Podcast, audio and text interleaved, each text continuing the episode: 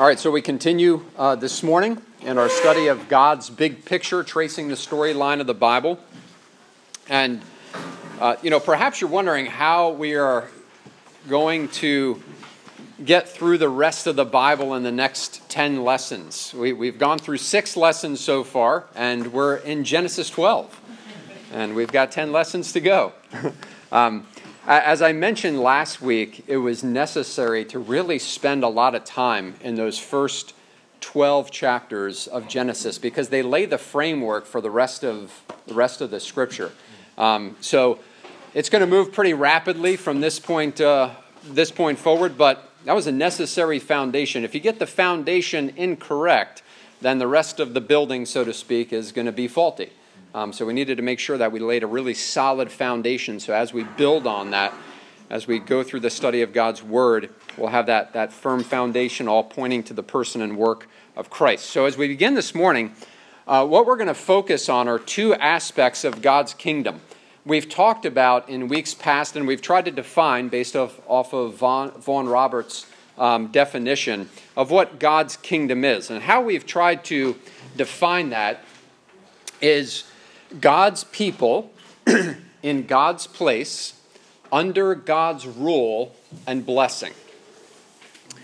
And this morning we're going to look specifically at God's people and God's rule as it is seen in the partial kingdom. Uh, so that's what we're going to look at this morning is this aspect of the partial kingdom. We'll start that study this week and we'll conclude it uh, next week. And specifically, we're going to see how God's promise of the kingdom is partially fulfilled in the history of national Israel. Now, as we look at this first aspect, God's people, uh, we'll work through Genesis 12 and we'll take that through the end of Exodus.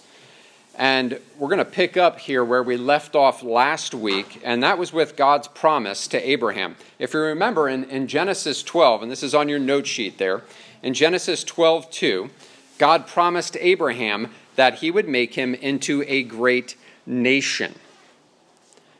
And that nation consists mainly of the physical offspring of Abraham, though, if you remember from our discussion last week, we said that there was spiritual offspring of Abraham included in that number as well. Those who were trusting in the promises that were given to Abraham.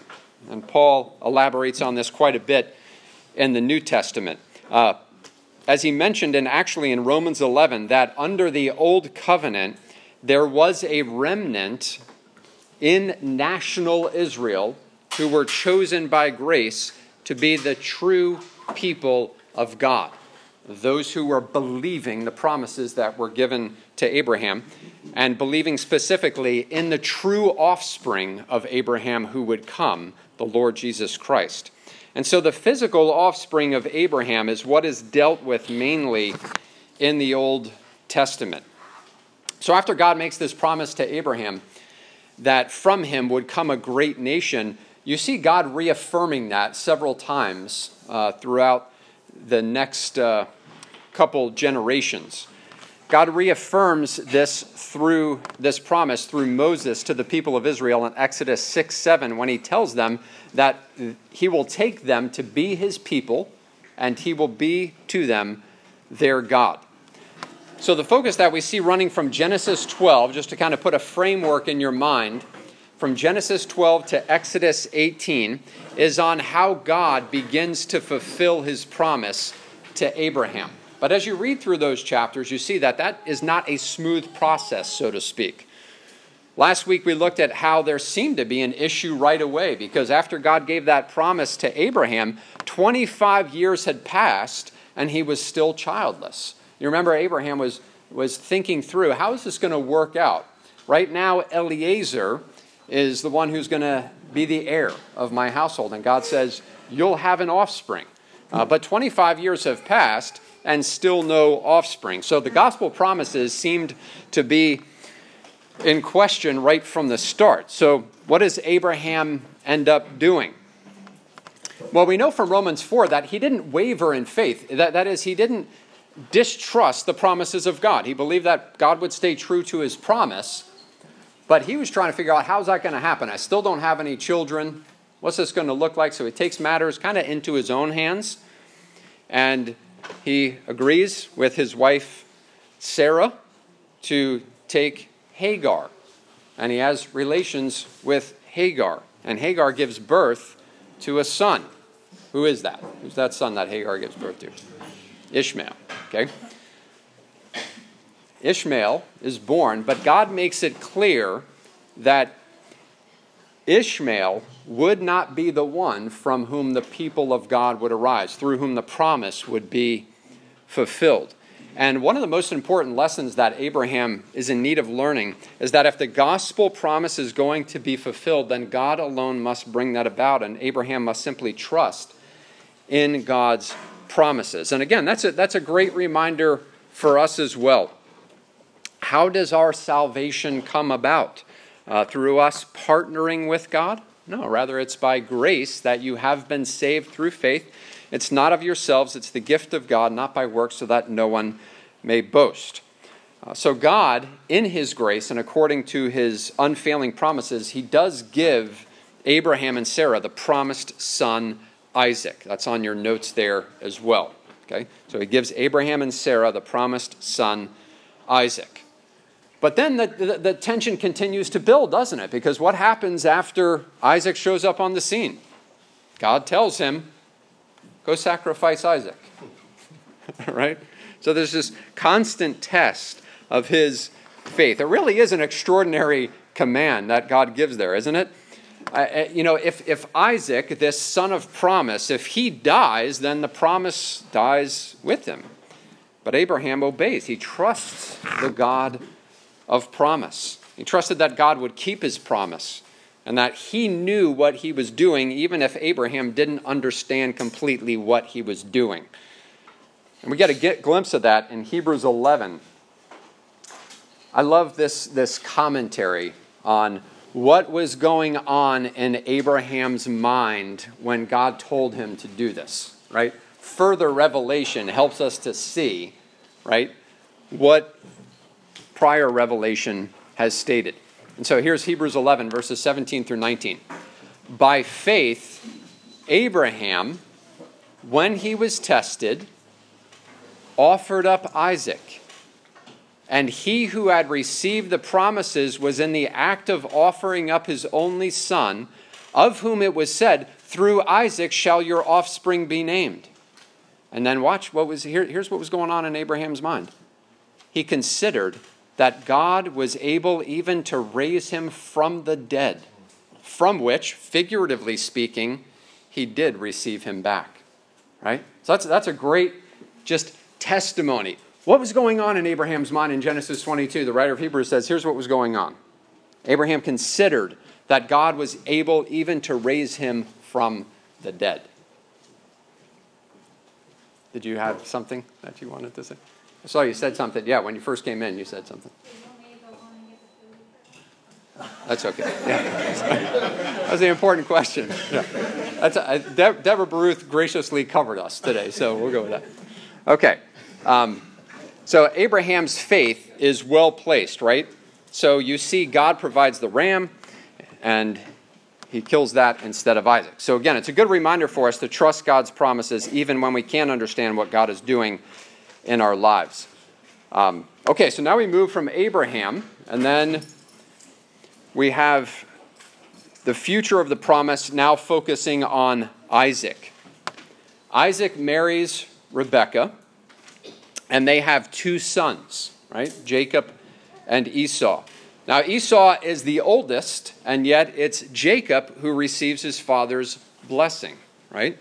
He's the one whose descendants will be in the line of promise and become the people of God. Now, what we want to ask here is why does God choose Jacob? Normally, the older son, not the younger son, is the one who is the heir. Well, we know this it's not because of anything that God sees in Jacob. In fact, the meaning of his name, which is deceiver, pretty much sums up his character. And if you remember in Genesis 27, it, it's through trickery that he is blessed by his father Isaac rather than that blessing going to Esau. So once again, we learn the principle that operates throughout the Bible, and this is on your note sheet there. God does not choose people on merit. God does not choose people on merit. In fact, we see Paul's commentary on that in Romans chapter 9. So if you have your Bibles, go ahead and turn with me to Romans 9. And we'll look at verses 6 through 13.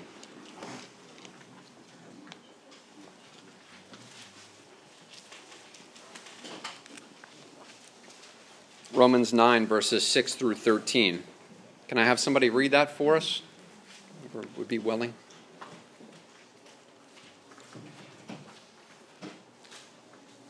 Anthony, thank you.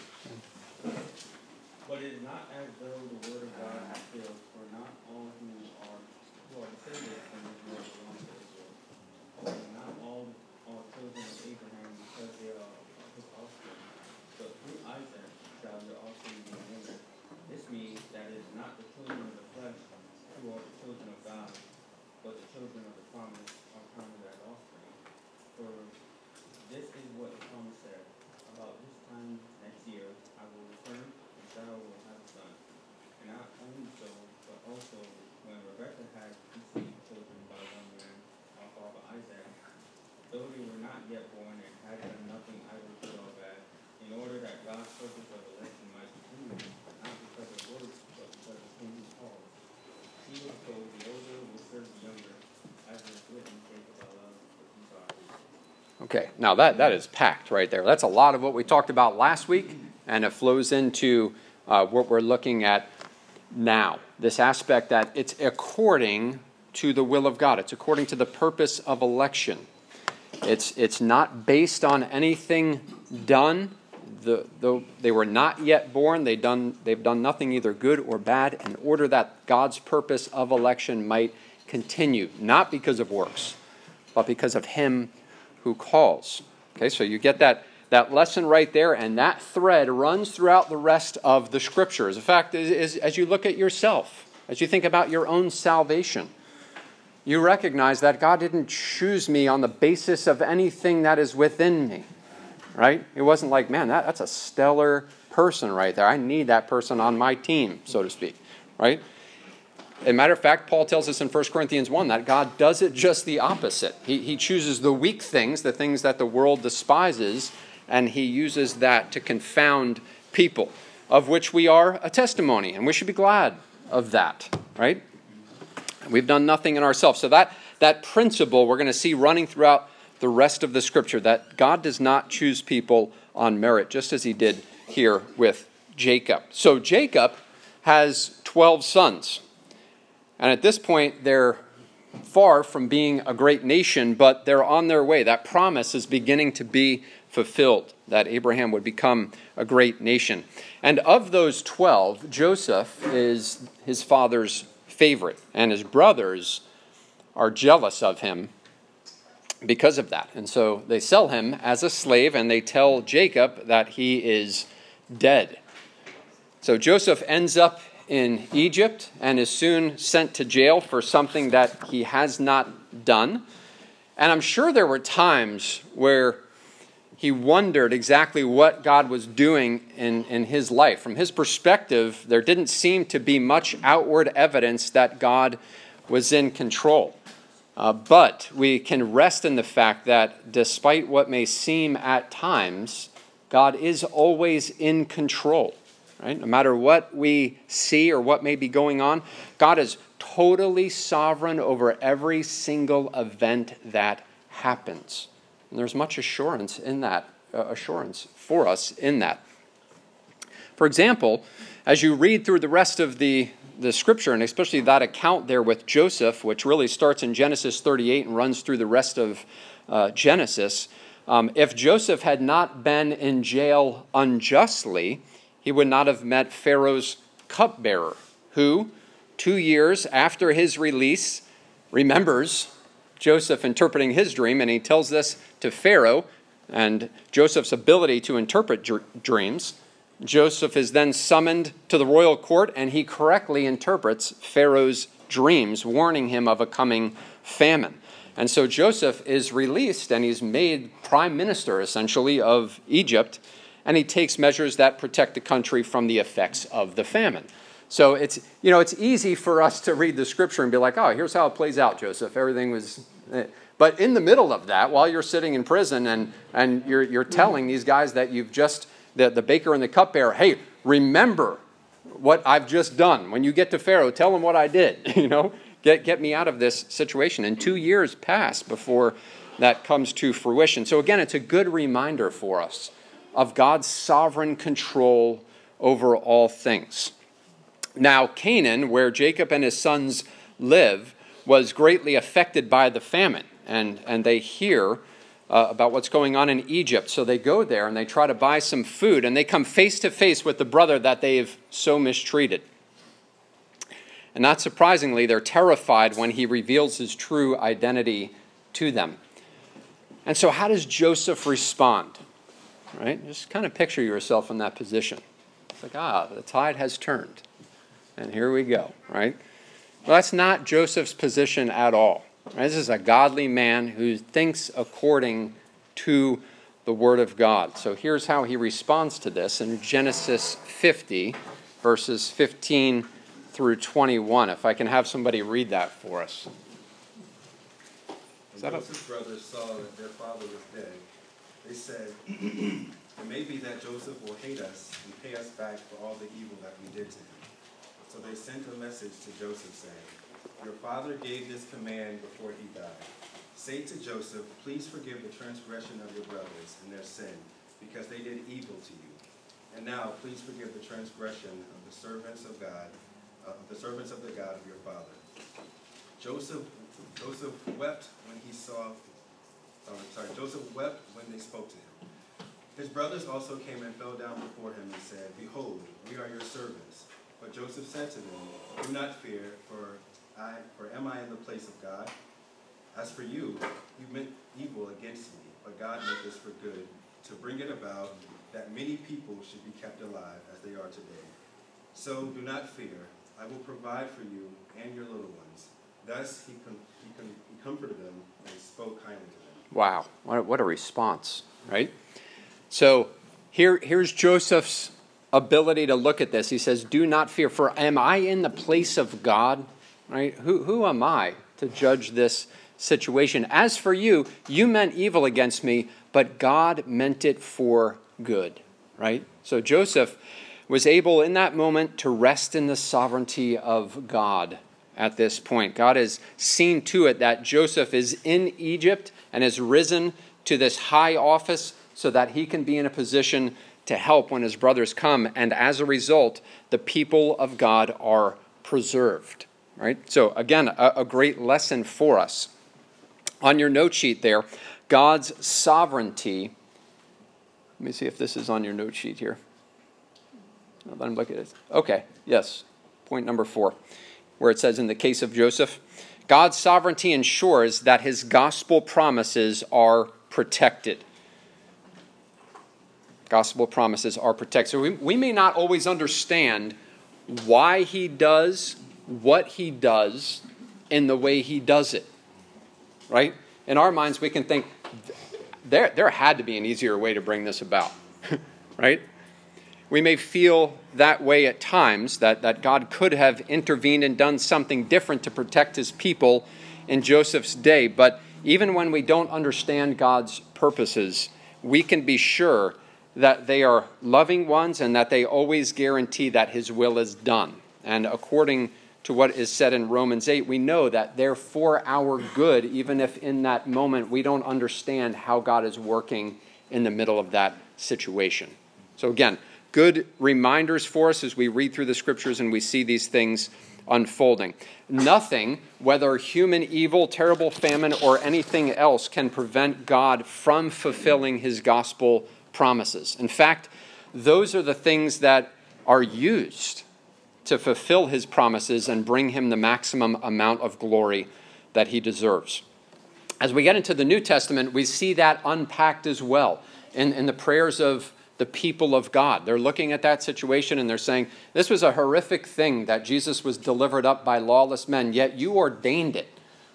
You ordained that it would happen in this way so that you would be glorified in that. So we can trust God in all circumstances when we think we understand what God is doing and when we have no clue at all what God is doing. We trust that He is for us and not against us, and He has shown that clearly in the person and work of Christ on our behalf.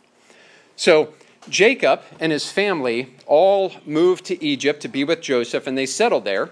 And then at the beginning of the book of Exodus, the Egyptians have enslaved Jacob's family descendants, and they're cruelly treated, just as God had told Abraham back in Genesis 15, verses 13 and 14. This was something that God said, here's what's going to happen to the people.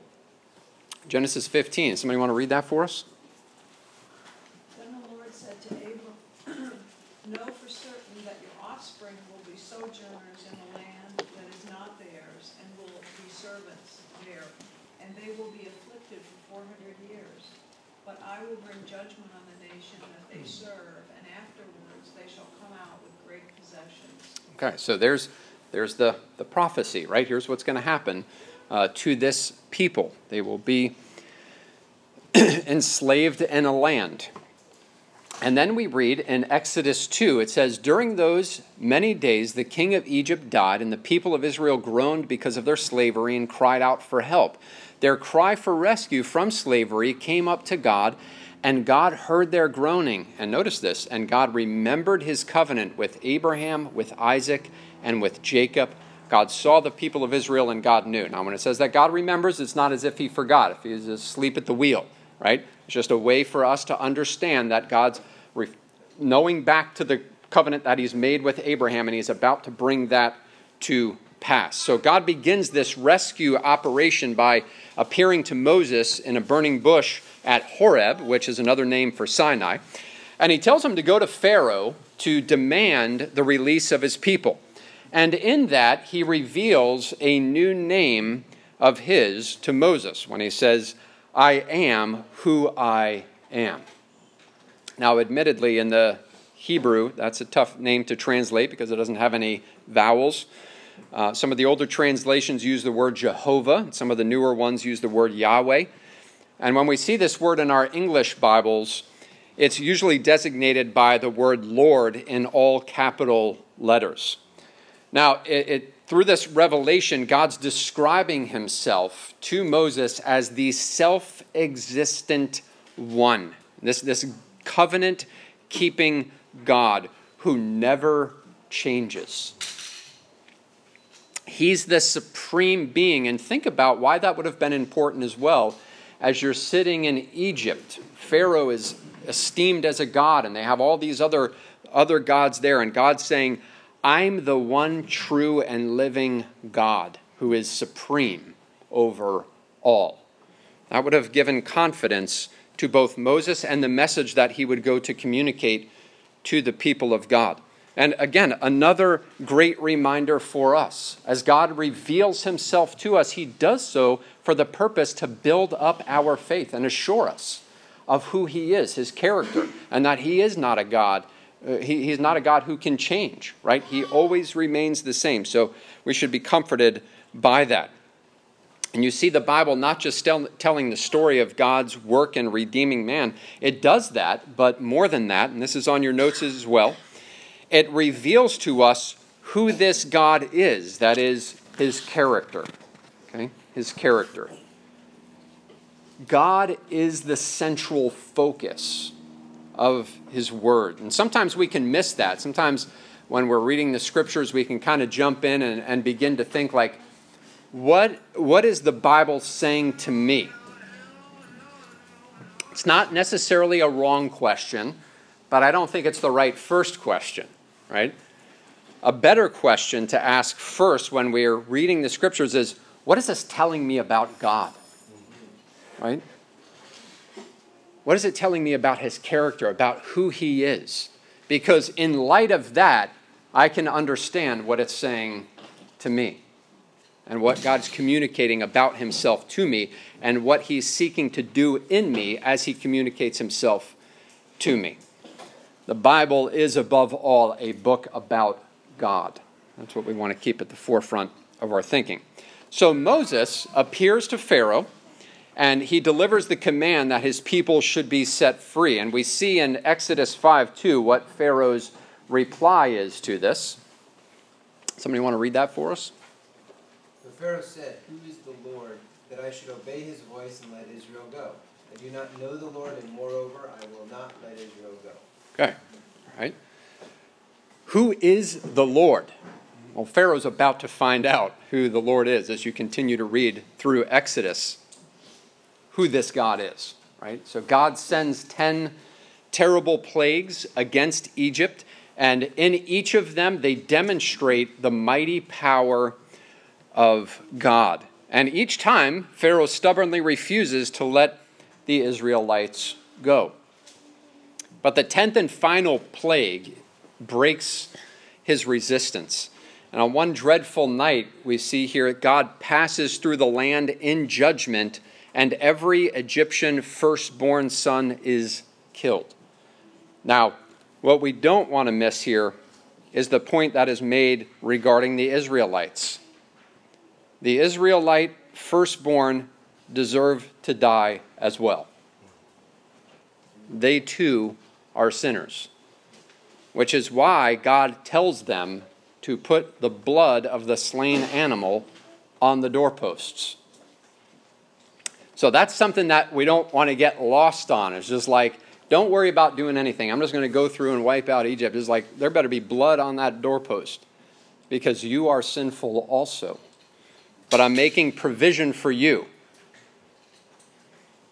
Each family is to kill a lamb and put its blood on the doorframe of their house to avoid the death of the firstborn. And we see this in Exodus 12 23, which says, For the Lord will pass through to strike the Egyptians, and when he sees the blood on the lintel and on the two doorposts, the Lord will pass over. So that's where you get Passover.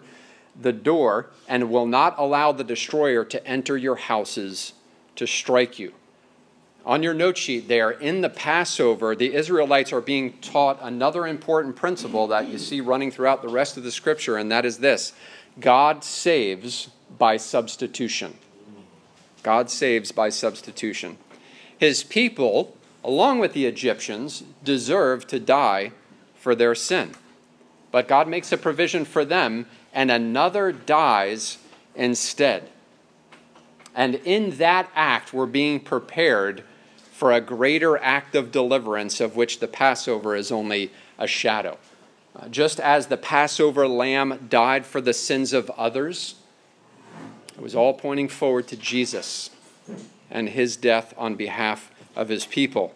And you remember what John the Baptist said when he first saw Jesus Behold, the Lamb of God who takes away the sin of the world. Now, we can read through that and maybe just kind of go over it and say, oh, okay, that, that sounds good. But I want you to think about what that would have sounded like to those Jews who heard that declaration. Here's the Lamb of God. They knew exactly what that would mean, right? This is the one who would come and die. And John looks at him, and he says, That's the one. That's the Lamb of God. And he's coming, and this would have been shocking as well, to take away the sin of the world, right? Because what was lost on the Jewish people by this time was the fact that the Messiah was not simply coming just to redeem Israel, right? He's coming to die and make a substitution for both Jews and Gentiles, those who before the foundation of the world had been elected by God. So here he comes and he completes that which all of the Old Testament sacrifices had pointed to. And it's no coincidence that Jesus died at Passover time right? The, the, on your note sheet there, the, the deliverance of the Israelites from Egypt points forward to the greater deliverance Jesus achieved on the cross. And listen to how Paul describes Jesus in 1 Corinthians 5 7. Christ, our Passover lamb, has been sacrificed. That's the confidence that we have, right? His blood is shed. I'm covered by that. Therefore, death passes over me because one has died in my place. Therein I live because one has died. And I'm in him, and therefore I died with him. And then when he was raised, I was raised with him. So that's the, that's the confidence that we have as the people of God. That is why Paul can say in Philippians 1 to live is Christ and to die is gain. And then he later goes on and he talks about why that death is gain because he says, Man, I, I'm, I'm caught here. Do I stay and, and be productive and be fruitful for your sake? Or do I depart and be with Christ because that's far better? Right? Only a Christian can look at death and see within it gain. Right? And the only reason that we can do that is because the Passover lamb has died in our place and that death that we deserved was taken by him. So Pharaoh then releases the Israelites out of the land of Egypt, and the Israelites also take many of the possessions of the Egyptians, which was a fulfillment of God's promise to Abraham. Remember, he said, Your sojourners are going to come out of that land. They're going to take great many possessions with them. But God desired to make it even more clear to the Egyptians who he was, and also to his people who he was. And so look at what we read in Exodus 14, which is really interesting before, before Exodus 14, when you go back into Exodus 13, God says that He is going to take the people of Israel in, in a different route, not just kind of a straight route to get them out of Egypt. And He says that He's going to do this because of the Philistines, and maybe the people of Israel will get afraid when they see them and want to go back to Egypt. So you have that one thought there as to why God leads them this way. But then in Exodus 14, we see another aspect of why God leads them this way. And he says this Then the Lord said to Moses, Tell the people of Israel to turn back and at camp in front of, I don't know how to exactly pronounce this name. I was going to have somebody else read it.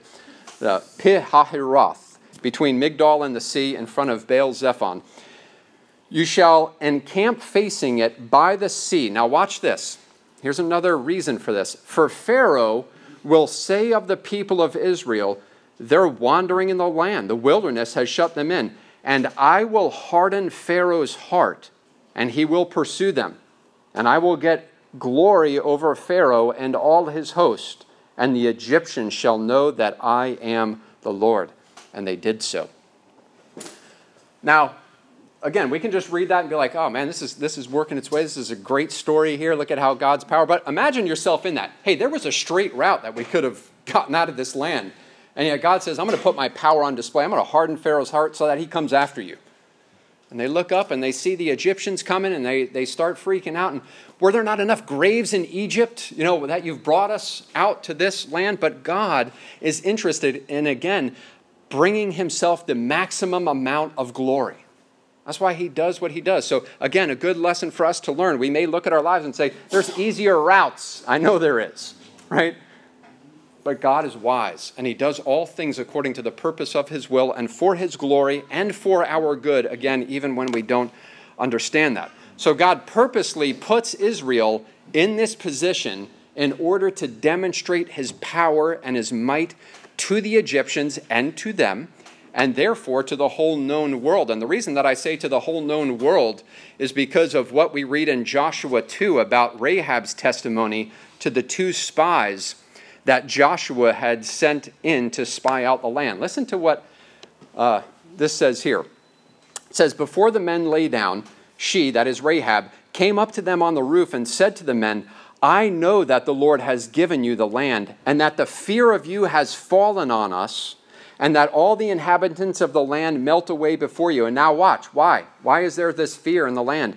For we have heard how the Lord dried up the water of the Red Sea before you came out of Egypt. Right? So here's this testimony that has gotten to these people.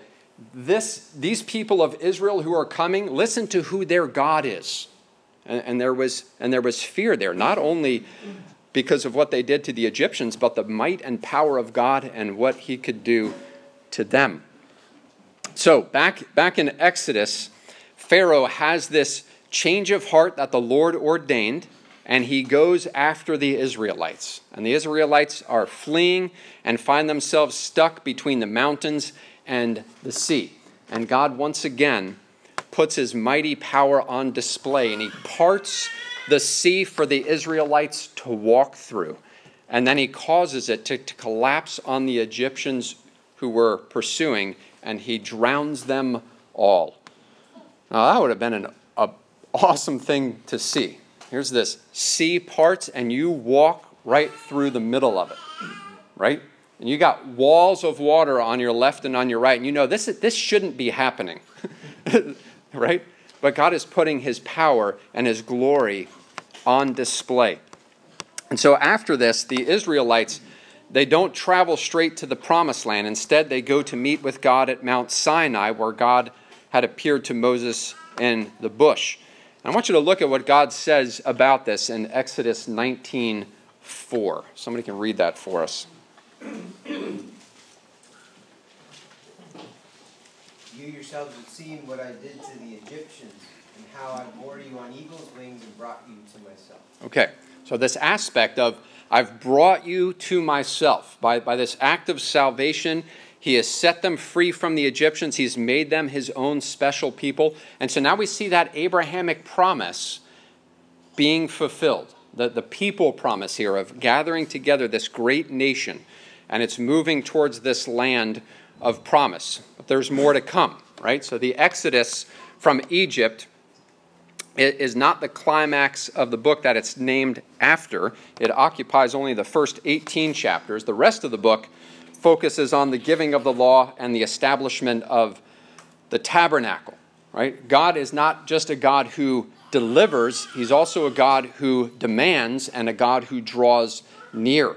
And his desire is to bless his people, and that's what we, we turn to now. So you have God's people, and now we look at this aspect of God's rule and his blessing on his people. Back in Genesis 12, one of the promises that God made to Abraham was that he would bless him and his descendants. Now, God's blessing is experienced by us when we are under God's rule and obedient. On your notes there, for example, when Adam and Eve obeyed God's command not to eat from the tree of the knowledge of good and evil, they knew life at its best as they could in that environment. They enjoyed a relationship with their Creator in His presence in the Garden of Eden. And God's law to them was for their good. It was only once they disobeyed it that they faced God's curse and were banished from His presence. And so, what we're going to look at in this section is that the blessing promise is primarily fulfilled in this period of the history of Israel in two ways. First, by the giving of God's law, that's on your note sheet, on Mount Sinai, and then by his presence with his people in the tabernacle. Now, I know there was a lot of fill ins right there, so does anybody need any of that that I just said? Does everybody get what I said there? Okay. All right, so let's look first at, at God's law. The law is given by God on Mount Sinai. It's given to the physical offspring of Abraham for the accomplishment of the promises of the Abrahamic covenant. Okay? It was given to govern the people under God's rule as they made their way to the promised land, and it was, it was to govern their conduct once they entered into that land. But it was given also to reveal the reality that none, according to the flesh, could live up to its holy standard. Before the giving of the law on Mount Sinai, there in Exodus 20, uh, that's, that's the God revealing it more clearly, but that law has always been there. Right? This is not something necessarily new. We know that from Romans 2, where it says that the law is written on the heart of every man. And you see that throughout Genesis and into Exodus those type of uh, statements that God makes about killing, for example, and about the Sabbath and things of that nature, that's not revelatory in Exodus 20. It's, it's most clearly displayed by God there, but we see it all throughout leading up to that point. And it's given, like I said, to reveal that we can't live up to that holy standard. For example, in Romans 3:20, as Paul's indicting all of humanity, both Jew and Gentile. Here's his concluding statement before he launches into the righteousness that is given by faith. He says, For by works of the law, no human being will be justified in his sight, since through the law comes knowledge of sin. Okay? So the law exposes our sinfulness. I want you to look with me also at, at Galatians 3 as we think about the giving of the law and why it was given, because Paul really unpacks this beautifully here. Galatians chapter 3. And we're going to read verses 15 through 24. Galatians 3, verses 15 through 24.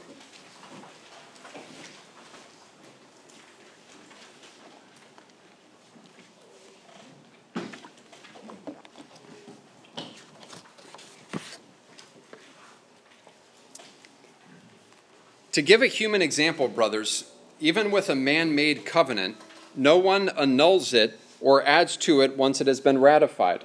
Now, the promises were made to Abraham and to his offspring.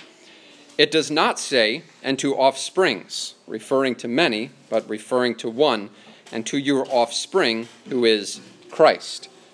This is what I mean.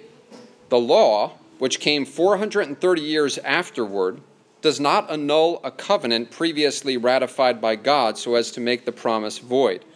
For if the inheritance comes by the law, it no longer comes by promise but God gave it to Abraham by a promise.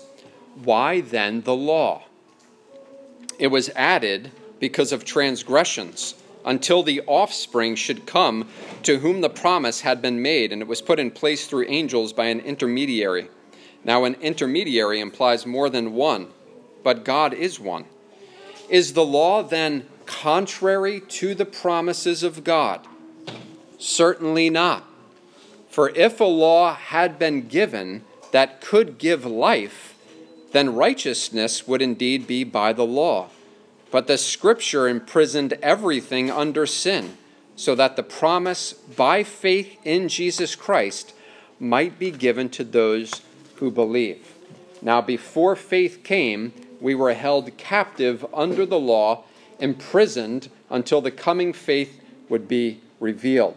So then, the law was our guardian until Christ came in order that we might be justified by faith. So Paul gives a great explanation there about the giving of the law. It was given to reveal our sin, to show us our captivity in it until the one would come who would free us from that, the one offspring of Abraham, the Lord Jesus Christ. So it reveals our sin to us and our need for a Savior but it's also given to us to help us to see how God desires for us to live, right?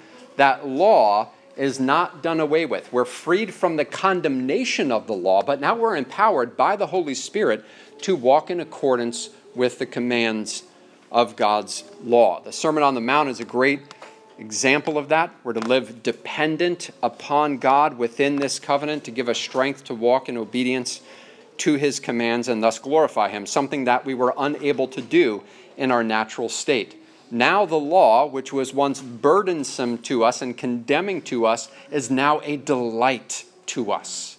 As the people of God, we desire nothing more than to walk in obedience to God's law, for in it we find freedom.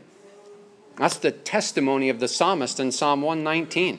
It's a great psalm to just read and hear how he talks about the law of God and its function in the life of a true child of God. So God's people are under his rule with the giving of the law at Mount Sinai, and the blessing that flows forth from that is that they're able to enjoy his presence. And on your note sheet there, don't miss the point that the Bible makes over and over again. The purpose of redemption is relationship. The purpose of redemption is relationship. Amongst all the blessings that we do receive from God, none are as great as this that we are able to abide in His presence. That's the goal. That's the longing of the Christian heart to be in communion with God, to be in unbroken fellowship with Him.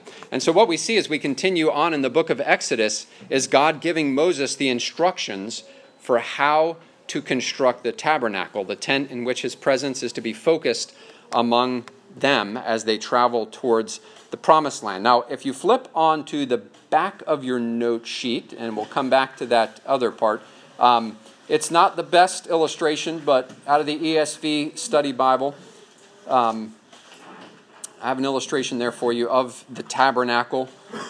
Not going to go through necessarily all of that, just probably most of you are familiar with it and have seen it. Um, but you can see that, there, that the tabernacle consists of a courtyard and a tent inside, separated into two sections. You had the holy place, and then you had the most holy place, or the Holy of Holies. And inside the holy place is a table that holds the bread of the presence 12 loaves of bread, one for each tribe of Israel. And it reminds them that God will provide for all their needs. It's a constant reminder there. And alongside it is a golden lampstand, which symbolizes God's constant watch over them. And then you have the altar of incense, which is intended to give a sense of the nearness of God. And then you have this curtain or veil that screens the entrance to the most holy place. Inside of that, you have just one piece of furniture, the Ark of the Covenant. And if the table speaks of the provision and the lampstand speaks of God's uh, protection, then the ark speaks of God's presence.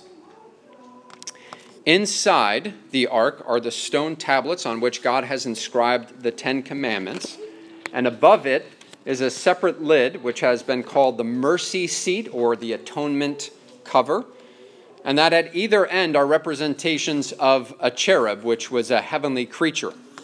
And the wings of the cherubim above the ark spread horizontally over the cover to form the throne of the invisible God. And God told Moses this in Exodus 25 22. He says, There, above the cover between the two cherubim that are over the ark of the testimony, I will meet with you. And so we see here God dwelling amongst his people once again. Now, God's presence with his people is wonderful, but it also creates a problem. If you flip back over on your note sheet there, the last point how can the holy God live among a sinful people without destroying them? From the very start, the Israelites could not keep God's law. It's very vivid. As Moses is up on Mount Sinai getting that law, the people become impatient, and what do they start doing? They start worshiping, as all people do. But they start worshiping idols, as all people do, naturally. So, how, how this holy God can live amongst this people is answered in the sacrificial system. The sacrificial system is designed to deal with this problem. It tells us how a holy God can dwell with a sinful people. So, sacrifices are offered in the tabernacle every day for the sin of the people. And then there's also an annual day of atonement on which the high priest is to take two goats. And if you remember there, he's to take and kill the first goat as a sin offering for the people and then sprinkle its blood on the atonement cover in the most holy place, thus appeasing the wrath of God, at least temporarily. The Israelites deserve to die for their sin. There's a constant reminder of that. But God provides the goat as a substitute to die in their place. And the blood speaks of the life that has been laid down for sin. In other words, the people can live because the animal has died. And the results of the atonement are seen in what happens with that second goat. The sins of the people are confessed over it, and then it's driven far away, thus symbolizing the reality that God has dealt with their sin and thus can continue to dwell with the Israelites. Now, God does live with his people in the tabernacle, but they dare not get too close. There's barriers that are still set up within that, that system. Only one man, once a year, can enter the most holy priest, uh, the holy place, and that's the high priest on the Day of Atonement. And so the sacrifices enable some measure of the relationship with God, but it's, it's, it's not a really close relationship. They never fully deal with sin, as the writer of Hebrews says.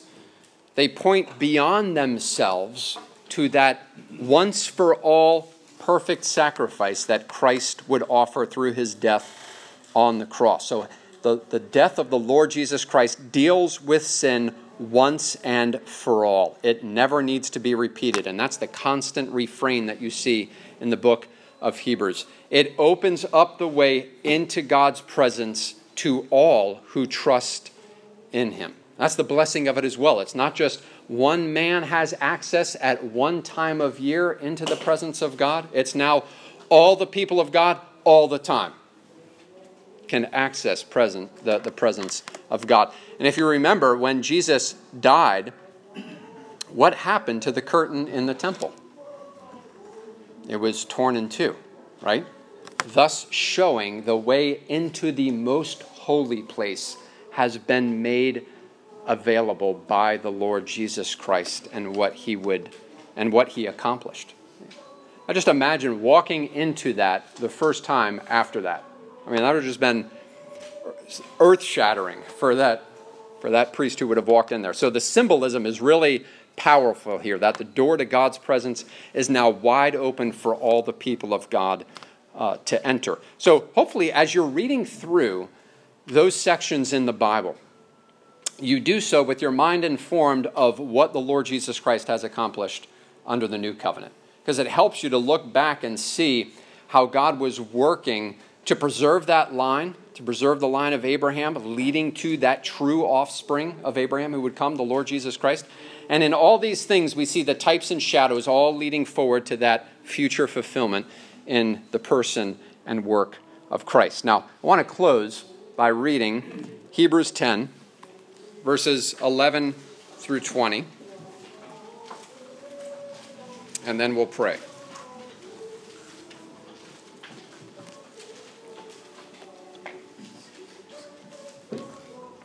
Hebrews 10, verses 11 through 20.